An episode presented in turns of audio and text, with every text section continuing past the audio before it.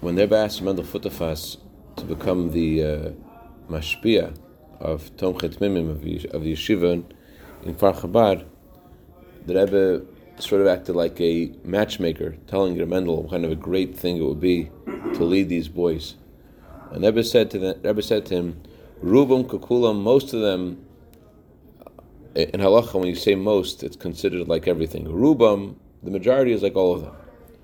Even know, even though it's using the word most, but most is a way of. If you said all, you could all, you also be correct because the word all could also be used for the word most. They've said most of them, like all of them, and maybe all of them, are precious beyond precious and have so much energy. That's what Rebbe told them. So Mendel said that whenever someone did something a little funny, Mendel would think, hmm, he's from Efsher Kulam. He is from the, the maybe maybe everyone. They've said most of them, like all of them, and maybe all of them, are precious beyond precious. So Mendel said those. This is one of the one of the Kulam One of the, maybe all of them. Like when his uh, one of his uh, grandchildren um, uh, decided one day to wake up the entire village of Kfar Chabad by telling them that there is a hookup, and the Rebbe was about to speak, and the Rebbe should come to the main shul to hear the hookup and it really was not a hookup. Just he wanted to take everyone, the whole village oh. up. so, he probably he got expelled from the yeshiva. But Mendel said, "No, Efsher Kulnikas. He's from the maybe maybe everybody." Anyways, I'm imagining this because when you say the majority and you don't say everything, it leaves room for you to um, leaves room for interpretation. So, so that's what the Rebbe is going to address in the next next paragraph. The words of the Torah, you give life to them all. What's the emphasis of the word all? So as we shall see, it doesn't mean the majority, most, it means literally everything. And even the things you would think that it for sure doesn't mean, even those things are also included in, the, in this phrase, you give life to them all. Let's go. When it says in the Torah, you give life to them all,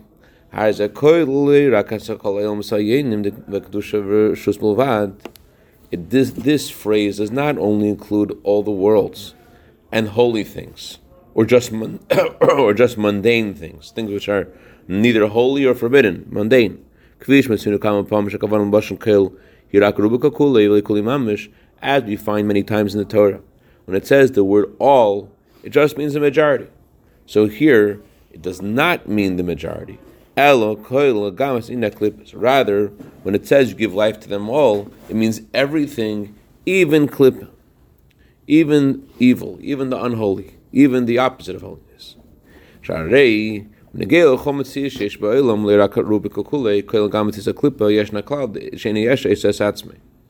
Because regarding all of reality, regarding everything, everything in the world, not just the majority of things, but regarding everything, there's a rule. The rule is nothing can make itself. Since that rule applies to klippa as well, evil itself also cannot make itself. Therefore, we have to say this existence of klippa as well is included in Hashem's words. You give life to them all. Hashem is including also klippa. Klippa is also included. The thing you think is not included, that space, that time, that thing you think is not included. So Rebbe says no, that's also included. This is the reason, by the way, why after um, Yom Kippur, you right away begin the mitzvah of um, of sukkah. We build the sukkah right after Yom Kippur because um, after you make all these great resolutions on Yom Kippur, what derails us from keeping those good resolutions? We think that our space or the time that we're in is different. It's not included in this mitzvah. The mitzvah is to wash your hands before you eat, but in this scenario, uh, I think it's one of the most common questions people ask, I heard that you don't have to wash if you have a plastic bag, and uh, it's not true. But where does it come from? It comes from thinking that Hashem doesn't really mean me, doesn't really mean, mean now, doesn't really mean here. So the mitzvah of sukkah is an all-encompassing mitzvah. The whole person is in the sukkah and encompasses every moment of sukkahs. So that, that mitzvah is meant to, to respond to the voice in us which thinks that Yom Kippur doesn't apply to this space and this time. So to the Rebbe says here, you give life to them all, includes even klippa, even things which are evil, not just not holy, but they're actually evil. They're also included because you can't have anything creating itself. It's impossible. Therefore, va'atam is cool, you give life to them all, includes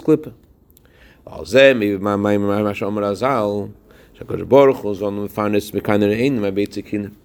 And that is why the previous Rebbe quotes in this in his mimer, the passage of this of the Talmud, you give Hashem sustains and nourishes everything from the uh, horns rhinoceros until the eggs of lice.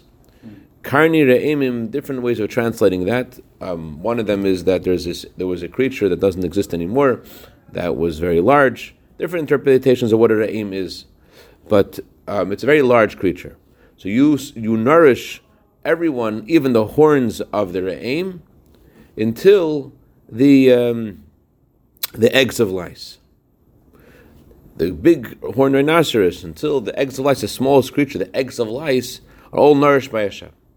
The Hine, the Rebbe is going to explain th- th- this um, passage of the Talmud is not only referring to the biggest and smallest creatures, but it's also referring to the highest and lowest creatures.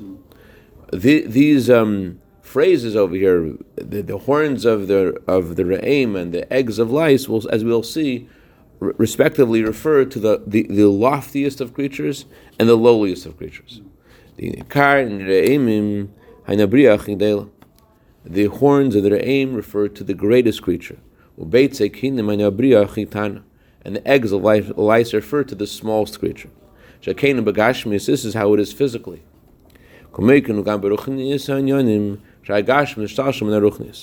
If this is the way it is physically, is also the way it is spiritually, because the physical um, emerges from the spiritual.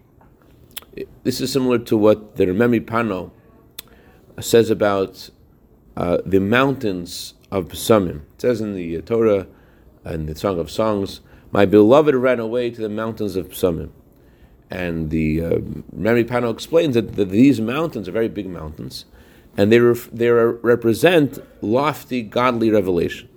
And Rema MiPano asks, why uh, why are mountains used as lofty godly revelation? And he says because since they're big for us, even though big for us is nothing compared to uh, big spiritually, nevertheless, um, um, it is a and it, it's it's it, it is a, an example of something that it, it's used as something that represents something which, which is big spiritually. The big mountains represent lofty, lofty revelations. And so too, this big creature, the, the re'em, it represents a lofty revelation.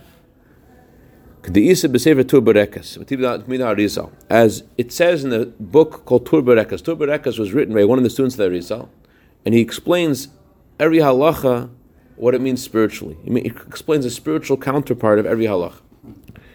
Shakarni Re'im like a, a Kabbalistic Shulchan Aruch. Shakarni Re'imim Sakarnis. He says the horns of the Re'im are connected to the secret of the ten horns. The Talmud talks about the usage in, in, in, in throughout the Tanakh of the word horn, um, like we find about Hannah, she used the word horn about Shmuel's birth and being anointed by a horn. The word horn is used in regards to the eternity of um, the kingdom of David HaMelech, the coming of Mashiach. So the, the ten usages of the word horn refer to um, lofty revelation. So in Esther Spheres de Keser, the ten mentions of horn in Tanakh refer to the ten spheres of Keser. Keser literally means the, the crown. And in Keser, there are ten levels, just like in Atzilus, there are ten levels. So to, in that which is beyond that seal, that which is infinite keser, the crown which is above them, also has ten levels.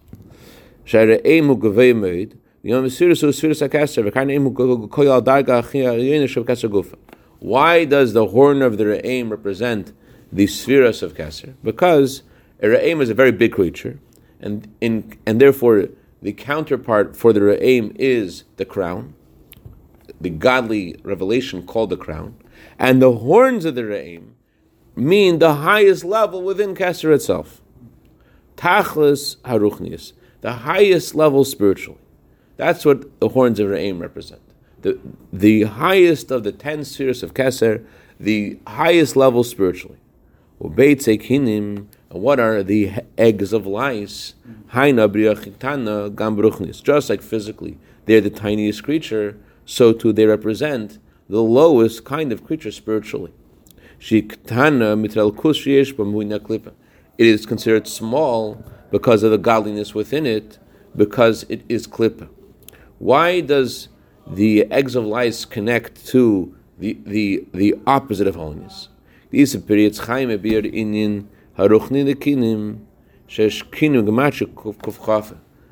Pri Etz Chaim writes that the numerical value of kinim is 120. Kinim is what? Kinim is lice. Oh.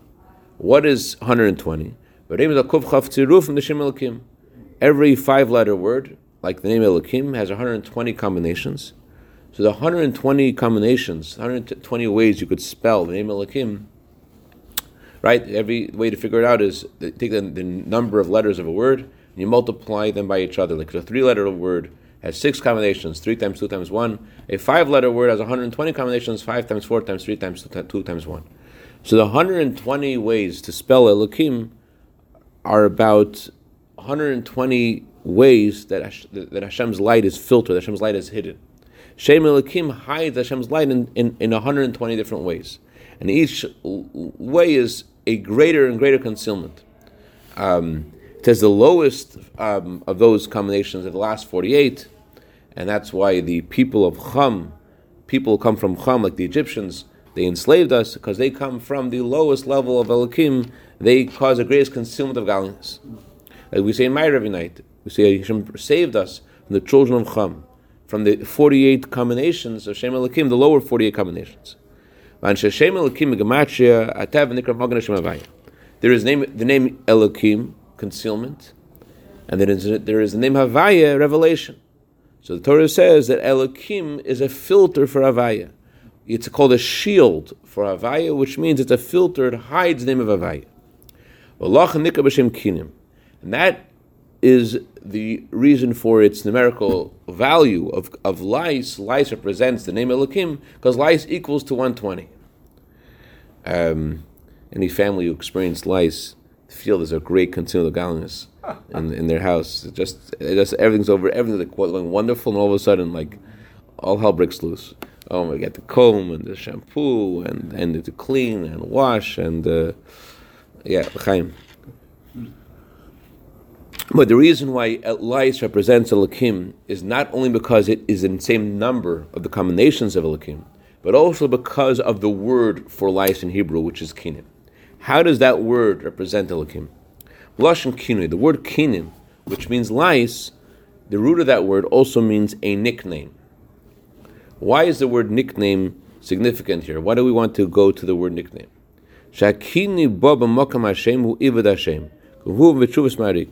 When someone is given a nickname, what happens? Their original name is forgotten, and now they are called by their new nickname, and the original name is lost. Um, like I have a, my, my, uncle Mushi. His real name is Shmuel Ben Yamin, but no one knows that. His name is Shmuel Ben Yamin because when he was, however old, one of his brothers couldn't say Shmuel B'Yonim, he said Mushi. It's, it's stuck. So the original name is lost, and the new name is takes takes takes the place of the old name. So, so that's what a nickname is. A nickname is a new name that that uh, takes away the old name. Pirsha Rav Magid, being negad shmo avet shmei, shekdelius negad shmo. Kmaimer Azal, Gnos Hakadosh Baruch Hu Beil Mal Tov Kvushana Al Mata Mata Mim Tzarteinu Liknas Hashem Hazei Ayidei Avad Shmei. It says in Gemara, it says in the Mishnah Pirkei Avos, anyone who tries to seek renown will lose their name. If you seek renown, you lose your name. And as the uh, commentaries say, if you try to extend your um, leadership in places that it shouldn't be, then you end up, uh, uh, you, end up you end up getting buried by that. Getting buried by that, I think, simply because you try to take on a position that you're not good at, so then um, it's going to be quickly discovered and uh, and you're going to be um, uh, taken out of position because you're trying to do something you can't do. Uh, but also, I also think, think it means like Tzemach Tzedek famously told this chassid who told it, the Tzemach Tzedek, I wherever I, I go, people step on me, and uh, he said in the beis medrash and shul, everyone's stepping on me. So the Tzemach Tzedek said, you spread yourself out over the whole beis medrash. So wherever anyone steps, it got to step on you because you're spread all over the place. So in the God Shmo Avad Shmei is a negative thing. It's a negative thing. It means if you try to make your name great, in the blues in your name.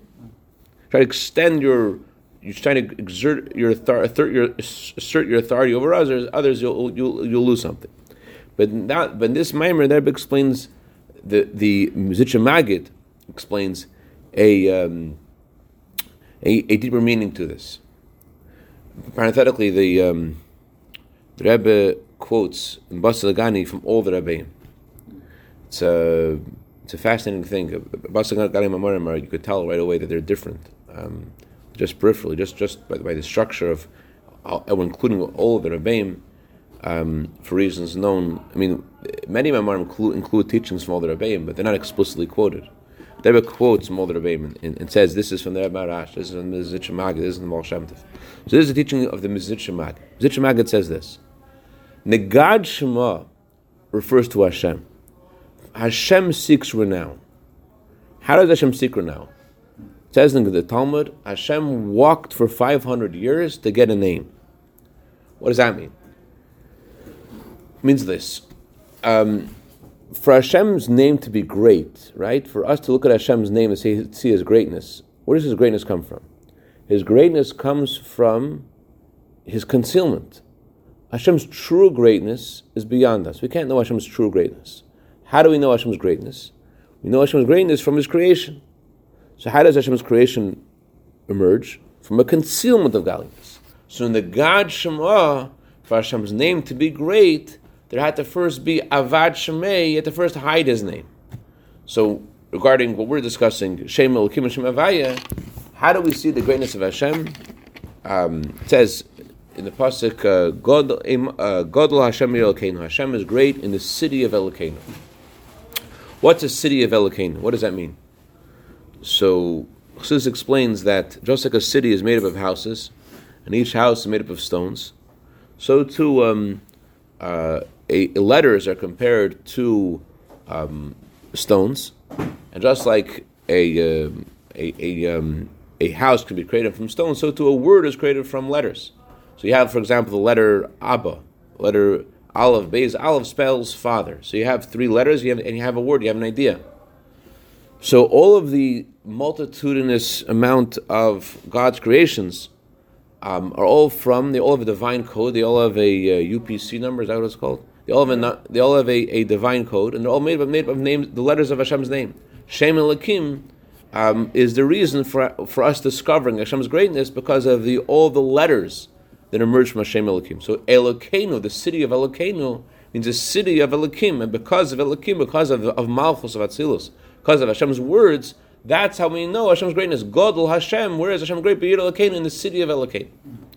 But all of that greatness of Elokeinu is only because of Nagad Shema, because of Avad Shmei. Why is Nagad Shema, why is Hashem's name great? Because he first hid his name, Yukivavke. The true greatness of Hashem, how he is infinite, we can't know. And we only know Hashem's greatness because of Avad Shmei, because he, because he lost his name. That's what the Talmud means when it says Hashem walked for 500 years. When he walk for 500 years? That means there was a major concealment of godliness. In order to get a name, in order to get the new, the new name, the name of Lakim, the nickname, there is Hashem's real name. What's a real name? A name that denotes his true greatness. Then there is a name which is how we uh, understand Hashem's greatness. So, in order for us to have a, a name to be able to appreciate Hashem's greatness, you have to first avachme, you have to lose his true greatness. So, where we're going is that the idea of a nickname is is is synonymous with Shem Elokim, with concealment.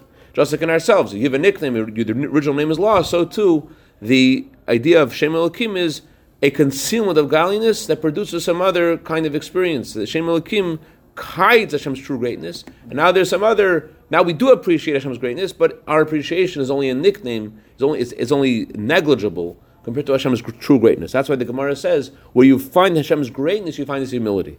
Where is Hashem's greatness? In His humility and His ability to hide and conceal Himself. So in the God Shema, how is Hashem's name great? By, by Avad Shmei, by hiding Himself. Hainu shenevad Hashem That means Hashem's name is lost. It's hidden. It's lost, and all that remains is just a nickname. And Nimsa comes out like this: Shebeitze kinim. So the eggs of lice represent evil. The, when the Talmud says that God nourishes the whole world, from the horns of the re'em to the eggs of lice, it's not just talking about the biggest creature to the lowest creature, it's also talking about the loftiest creature, which we said the, the Re'im represents the, um, the uh, spheres of Kesser, the highest level of Kesser. And the lice represents the greatest concealment of godliness, the kinoi, the, the lowest um, filter, the lowest concealment of Shem Elohim, um, the kinoi, the nickname for Hashem. The way Hashem is no longer seen as He really is, but the way Hashem is concealed. The, not just in a way that you see Hashem's greatness, but in a way Hashem is concealed more and more until there is all that that that that, that is apparent is just a nickname of what was really there before, of, of what is truly there now also, but it's hidden. So the word kinim, which means lice, is the same, is synonymous, is the same root as the word nickname. Because, because, because the, the lice, which are the smallest creature, they also have a very little amount of godliness in them, and they represent evil. They represent the opposite of holiness. They represent how Hashem's light is hidden and concealed. The point is that even in Klippa, even in the lice, and what lice represents, the lowest forms of evil, even the lowest forms of evil, there's also a godly energy. As the Gemara says, there's nothing besides Hashem. What does it mean there's nothing besides Hashem? Even witches are also not considered outside of Hashem. What's the chiddush? What's so novel about witches? The Hebrew word for witches, the Gemara says, kshafim, is made up of the word machshifim palmalia shalmaila. There, there, there's a uh, in that in that word kshafim you have representation of the words machishim. There's letters from each of these words. Machishim they deny palmalia shalmaila the heavenly abode. The witches who deny the heavenly abode they are also animated by Hashem. Hashem animates even those creatures, even those people that deny Him. So when we say "Va'atem machayas kulam," you give life to them all. So, so the point of all is that every creature, even the lowest creature, even those which oppose Hashem, are also being animated by Hashem. And that's why the previous Rebbe brings this uh, Talmudic passage from the horns of their aim to the eggs of lice. He wants to say from the highest of creatures, lowest of creatures you know, sometimes you're in a situation you feel like this situation is just he's not he's not part of it. This is just like such a weird concealment of godliness, such a such a such a um, you know it's such a, it's such an intersection of the world that that it's not part of it. But the Rebbe says kulam that you, nothing makes itself. It can't be that where you are in the situation you're in, the circumstance you're in, is not created by Hashem. I, in the place you're in, there are these witches that say there is no God. They too are being animated by Hashem every second. Einim Movade, what's the translation of the words Einim Movade, nothing besides Hashem? The meaning of Einim Movade, Gemara says, Einim Movade means that even the witches are also created by Hashem. There's a passage in the Gemara, the Gemara says in, in where Yerushalmi, if someone asks you where God is, what should you answer? He's here, there, and everywhere. The Gemara says, tell him Hashem is in the capital of Rome. Okay. Capital of Rome. Why the capital of Rome? Mm. So the, the, point is that in Rome, Rashi says was a, was a place that persecuted the Jewish people, and on the contrary, the, through the persecution of the Jewish people, the Jewish people came to recognize Hashem more. So it's not only that Hashem creates everything, even Klippa, but sometimes Klippa actually uh, puts us in touch with reality in a way that in Hashem's reality in a way that kedusha doesn't. So that's the the, the, we learned today is kun your life to them all. There cannot be any existence, even the lowest existence, even the things things which go against godliness, cannot be that they are not being sustained every moment by Hashem for a godly purpose. Any questions or comments? All right. Even in the war. Even the war. Chayim